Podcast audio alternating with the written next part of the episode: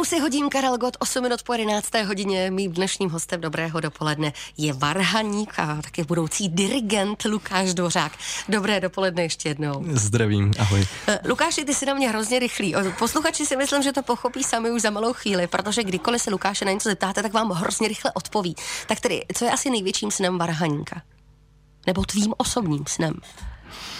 To je hezká otázka. No, myslím, že v průběhu let mm-hmm. se ty moje sny docela vyvíjí a posouvají. Takže kdybych si, nevím, ještě před rokem řekl, že letos v létě pojedu znova vlastně někde do prostřed Ameriky, někde v Salt Lake City hrát na univerzitě vlastně recital s jedním z nejlepších trombonistů na světě, tak bych si říkal, že to je asi jako trošku splněný sen, takže to se třeba jako, jako zdá se splní a potom ještě nějaké další věci, vlastně, které by se v létě měly stát, takže uh-huh. Takže je to vlastně asi nějaký další milník, ale prostě člověk, člověk musí pořád dál, takže že bych teď řekl jako jednu akci, kterou mám někde, někde v srdíčku, to asi, to asi nemám, ale, ale doufám, že ještě spousta krásných věcí, třeba i někde v zahraničí, jdeme tomu, člověk samozřejmě tím, jak začíná, tak spíš jsem hrával tady. Teď třeba vlastně letos paradoxně mám daleko víc plánů jako po Evropě, než vlastně u nás, takže, takže na to všechno se strašně těším, hodně mě to baví. K tomu mě přivádí další otázka, jak moc člověk musí být dobrý, aby si to svoje sny mohl plnit. To, to nevím. No. Nebo jsi jenom dítě štěstěny, že jsi ve správný okamžik na správném místě, protože si nemůžu pomoct, ale ne každý varhaník asi může vyjet do New Yorku, kde bude hrát s takovými personami, jako si říkal. To je, to je velký štěstí, samozřejmě to, k tomu se třeba dostaneme, tam, kdybych jako neznal třeba nějaké konkrétní osoby, které mě k tomu jako přivedly, tak, uh-huh. tak by se to nikdy jako nestalo. Je tam ohromná dávka štěstí samozřejmě, která mě provází už od začátku, vlastně od dětství. Je tam samozřejmě spousta píle, asi nějaký talent, ale jako, že bych se považoval za nějakého jako super talentovaného člověka, co někde jako v pěti letech hrával, nevím, pospátku ruce na přeskáčku, opačně, to asi ani náhodou. Eh, prostě je to, je to hodně jako práce píle a vlastně je to běh na dlouhou trať, no, že když si vezmu, že už to je vlastně nějakých jedenáct let snad, co jako studuju což vlastně není úplně standard, že jo, vejšky jsou na pět let, ehm, je to vlastně ta hudební kariéra, když si člověk vezme tu český ano. vzdělávací systém, je mhm. vlastně daleko, daleko jde jako další než všude v okolo v zahraničí. To opravdu jako není úplně zvykem, že se 11 let studuje. A pořád to toho člověka baví stejně jako na začátku ten no, hudební možná, nástroj. možná i víc, no, víc. já myslím, že se to jako vyvíjí, posouvá. Samozřejmě ubývá těch předmětů, které člověka jako zaměstnávají ano. časově a čím dál tím více to individualizuje. Uh, mám čím dál tím víc času na vlastně to konkrétní, to, co mě baví na uh, cvičení, na nějaký vymýšlení programů. Je to takový, je, je to hrozně to hodně liší od prvního roku na konzervatoři. Teď teda třeba nutno říct, že jsem na Akademii muzických umění, teď no. jsem začal magistra vlastně poměrně nedávno. Letos teda nejsem v Praze, ale studuju v Groningenu v Holandsku, takže zase úplně jako jiný typ zkušenosti, úplně jiná země, jiná ta varhaní kultura, ale je to prostě, vyvíjí se to, no. Opravdu to, co teď zažívám, to, co třeba teď mě naplňuje, to, co teď dělám, je úplně něco jiného, než jsem dělal před těma deseti lety. Co naplňuje Lukáše Dvořáka, to si dozvíme i po písnice. A jestli třeba to, jak říkal, že má teď víc času, způsobilo i, že se vrhl na studium dirigování. Uslyšíte za chvíli.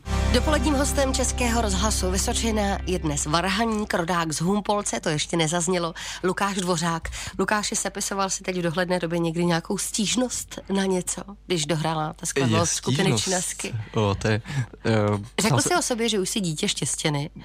Tak byl někdy i nějaký moment, kdy jsi chtěl hodně postižovat? Psal jsem, teď třeba si vzpomínám, jak jsem zmínil to Holandsko.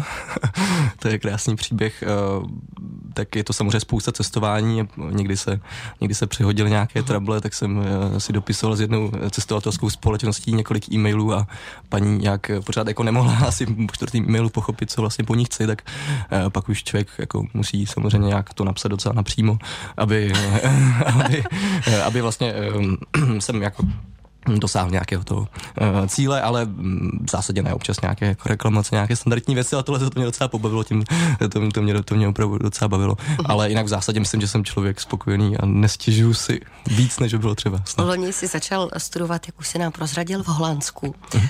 Jak moc je to jiné a proč uh, má hudebník, který hraje v Česku na varhany, potřebu se učit hrát na varhany v Holandsku? Uh, oni ty varhany jsou určitě odlišné. Určitě jo, no tak samozřejmě záleží, jak to člověk s tím hraním na varhany myslí vážně, jako když bych chtěl Humpolci hrát 512 každou neděli na mši, eh, tak asi stačí hrát Humpolci. Eh, když chce člověk eh, hrát po Čechách koncerty, uh-huh. možná stačí studovat tady, ale samozřejmě jako čím výš to člověk, čím výš člověk míří, tak eh, tím jako dřív vlastně zjistí, že v Čechách nějaké možnosti jsou, mm. jsou úžasné zaplatbámu za ně, ale vlastně ta varhaní kultura je všude ve světě, kor v Evropě, kde vlastně na malém prostoru je neskutečně moc jako různých směrů, uh, hodně rozdílná, takže vlastně čím víc hm, zemí člověk navštíví, tak tím rozdíl, tím víc rozdílných kultur vlastně eh, potká. A je potřeba se s tím seznámit, takže právě třeba v tom Holandsku jsou jako úplně jiný, než, než tady u nás v Čem jsou taky jiné oproti těm českým? Dá se to Rozhodně přiblížit? Jsou hodně konzervativní, hodně bez změn. Korea jsem říkal, že jsem v Chroningenu, což je ano. vlastně nejsevernější velké holandské město relativně. Asi polovina studentů, opravdu hodně, hodně taková česká Olomouc, bych to přirovnal. I, i tu velikostí vlastně paradoxně. Mm-hmm. Nádherný město, opravdu doporučuji. A, takže tam třeba na tom severu jsou opravdu jako hodně konzervativní. To, co tam vyrostlo 300 let zpátky, tak tam třeba minimálně v té varhaní kultuře, ale vlastně i všechno ostatní téměř, eh, tam vlastně pořád zůstalo. Takže teď se to vlastně nezměnilo.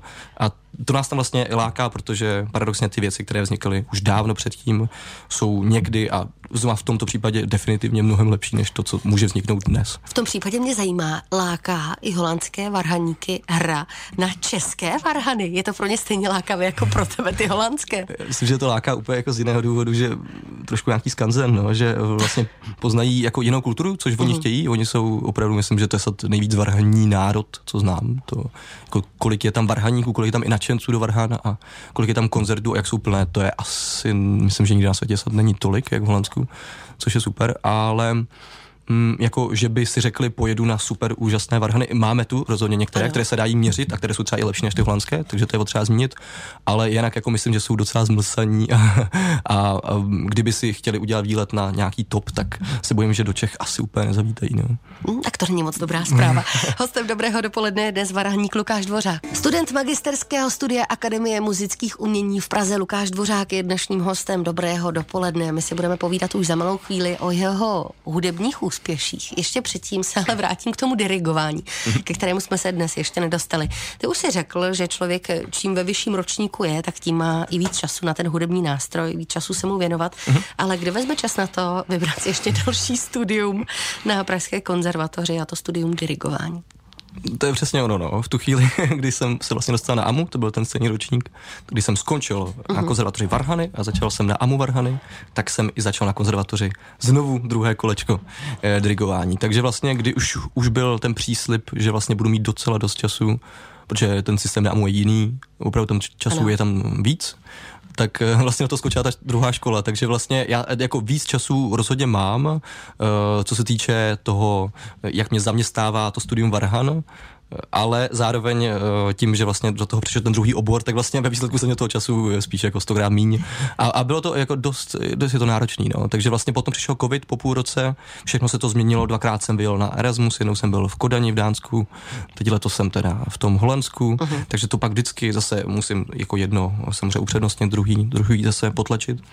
Já si pořád hraju s tou myšlenkou, proč dirigování? Proč dirigování? Jo, no, eh, to je dobrá otázka. Je to, je to prostě úplně jako jiný směr, mě to to lákalo docela od jak živa, tak je to nějaké jako rozšíření jako obsorů.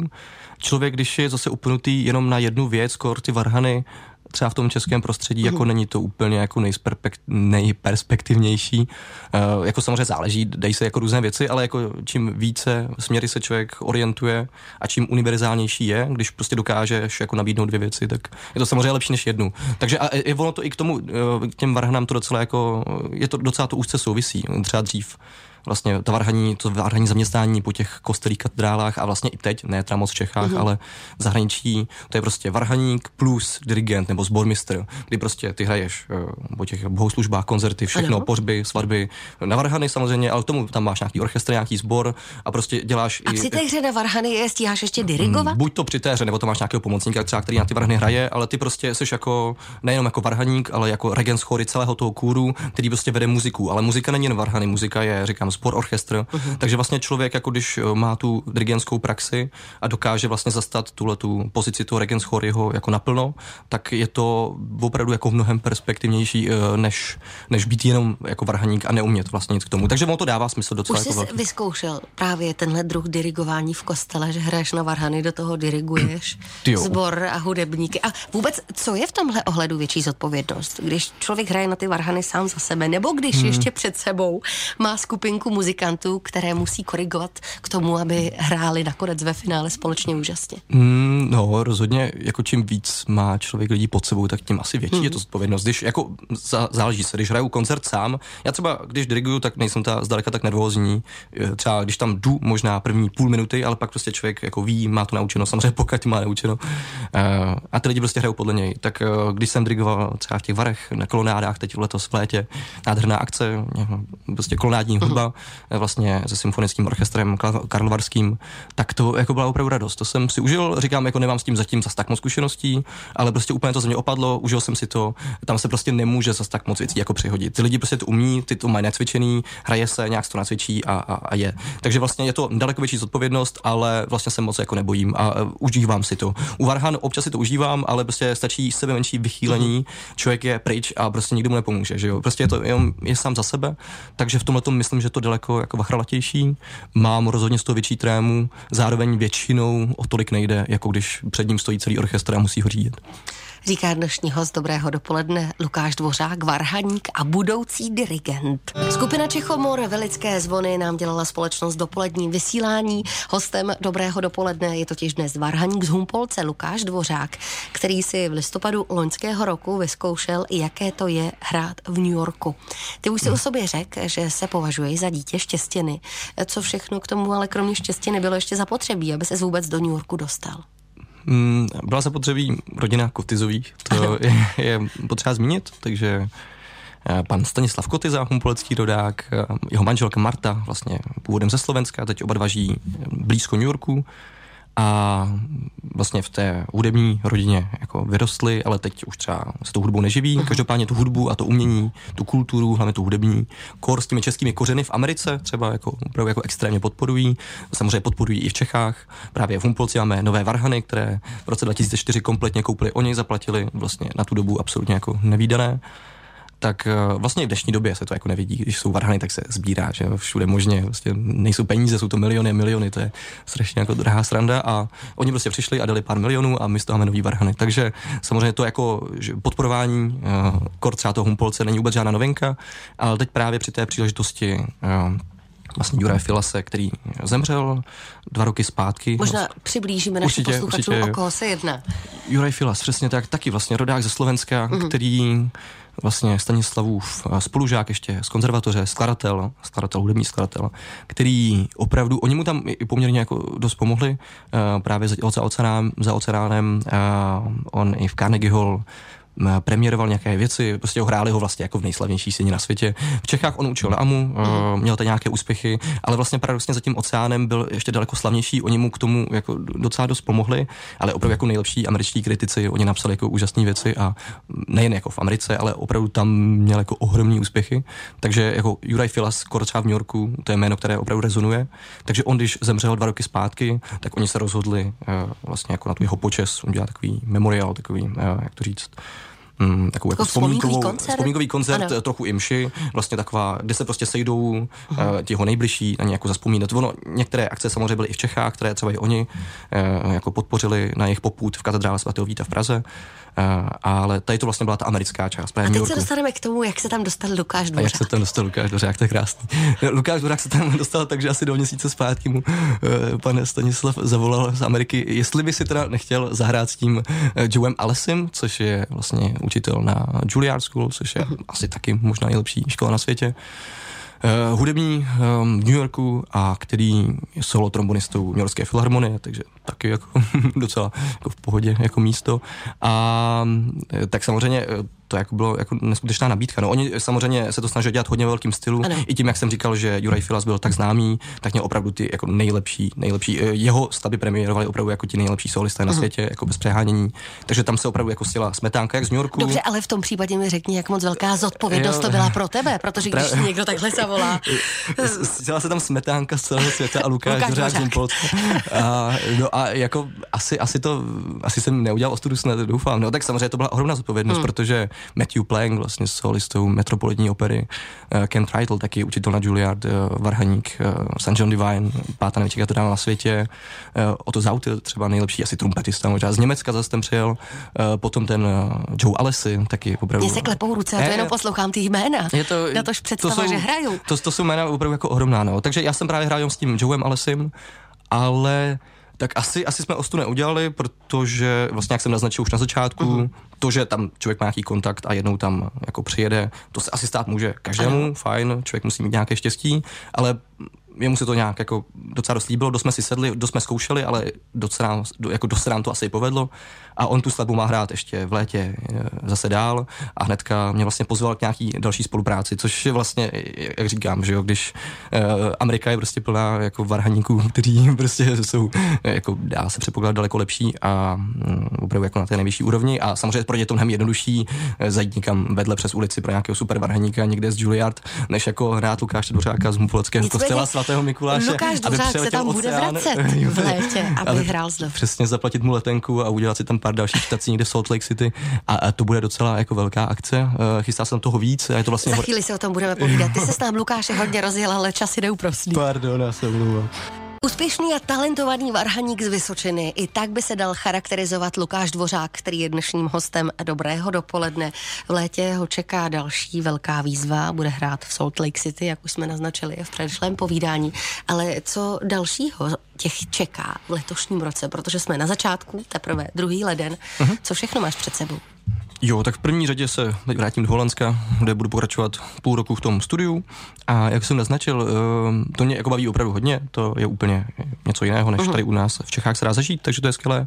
A potom eh, celá řada koncertů, no eh, tak na mátku v Dánsku, kde jsem studoval, bych se měl vrátit ve Švédsku, kde se hodně, hodně, hodně těším na to. To je super. Něco je rozjedené v Německu, možná Polsko, doufám. To je všechno docela, že by to mělo být. Když ti do toho teď skočím, Aha. jak jsi říkal, něco je rozjednané. Jak se člověk vůbec dostane do různých koutů světa? Je to hmm. tím, že se o něm dozví z YouTube nebo v rámci nějakých referencí od jiných hmm. muzikantů? To bych taky rád věděl. tak já jako něco občas pověsím někam jako na sítě a mm. uh, YouTube taky asi jo. Myslím, že od každého něco. Samozřejmě některé, některé ty lidi znám osobně, třeba v tom Dánsku na tom severu jsem studoval, mm. takže to mám nějaké jako reference, kamarády.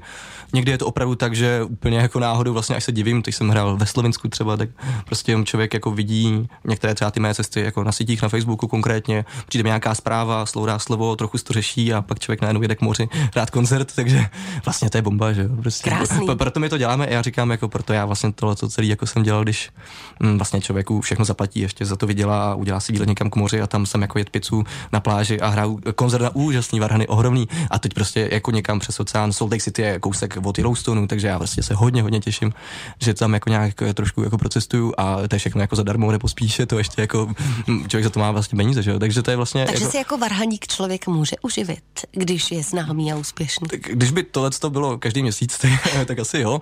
Uh, samozřejmě záleží, no pak to jsou jako letos tím, že studuju eh, v tom zahraničí, tak eh, ten režim je jako hodně jiný než normálně, uh-huh. takže mám třeba daleko větší prostor k tomu cestování. I jako na podzim jsem pořád pendloval po světě opravdu docela hodně.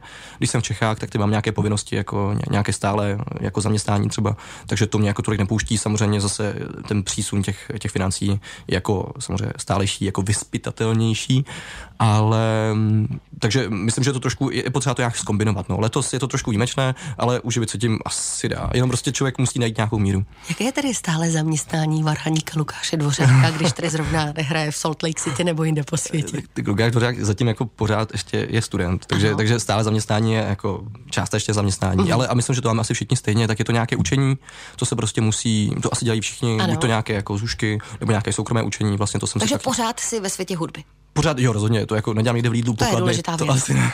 jako šlo by to, možná bych o tom měl občas lepší peníze, ale nedělám uh, rozhodně ve světě hudby, no. Uh, na Vyšehradě hraju, takže nějaký jako ten kostelní, jako plat, nějaké ty uh, svatby, pohřby, všechno se tak nějak jako střídá. Uh-huh. Uh, učení je samozřejmě asi taková největší stálice, dělají to všichni a potom do toho prostě ty přivídělky těch koncertů.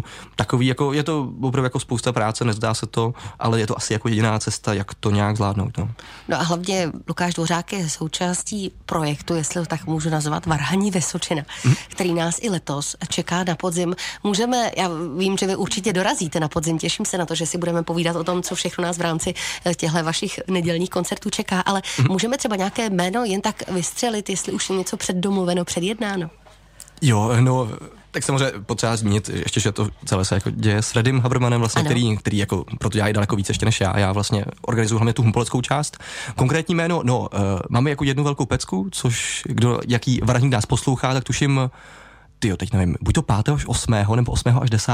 října 2023 bude v Humpolci opravdu jako velkolepá věc. Jméno nemůžu říct zatím. Ano. A ať všichni posluchači se těší a sledují nás, Varhaní Vysočina, ale přijede vlastně jeden Američan, nebo Američanka, dejme tomu, eh, do Humpolce, budou to nějaké kurzy, budou to nějaké koncerty, nejenom Humpolci, a vlastně kurzy, takže jako jakýkoliv varhaní kurzy vlastně, když mm-hmm. se učí, takže ano. Eh, jakýkoliv varhaník by chtěl, zároveň to ale bude hlavně pro mm, jako studenty vlastně z Čech, tak to je opravdu jako jméno, kdo jestli ne nejlepší varhaník tu chvíli na světě, eh, jako velká, velká, velká pecka, je s tím hodně práce, musíme se na to ještě hodně připravit, já sám musím teda v Umploci to ještě hodně zařídit. A na to se opravdu těšíme, takže budou samozřejmě nějaké, tak jako to bylo každý rok, česká jména, české koncerty, ale ten jeden americký varhaník nebo varhanice, to bude bomba. Záměrně neprozradíme, hlídejte si to sami tam, jak se říká. A já se budu těšit na podzim nejenom na Lukáše Dvořáka, ale také Fredyho Habrmana, až konečně to jméno odtajní a prozradí nám, co všechno nás v rámci Varhaní Vysočiny čeká. Lukáši, děkuji za to, že jsi přijal pozvání, přeji ti i nadále úspěšný rok, který je před tebou a ať se ti jen daří naslyšenou. Děkuji moc za pozvání naslyšenou.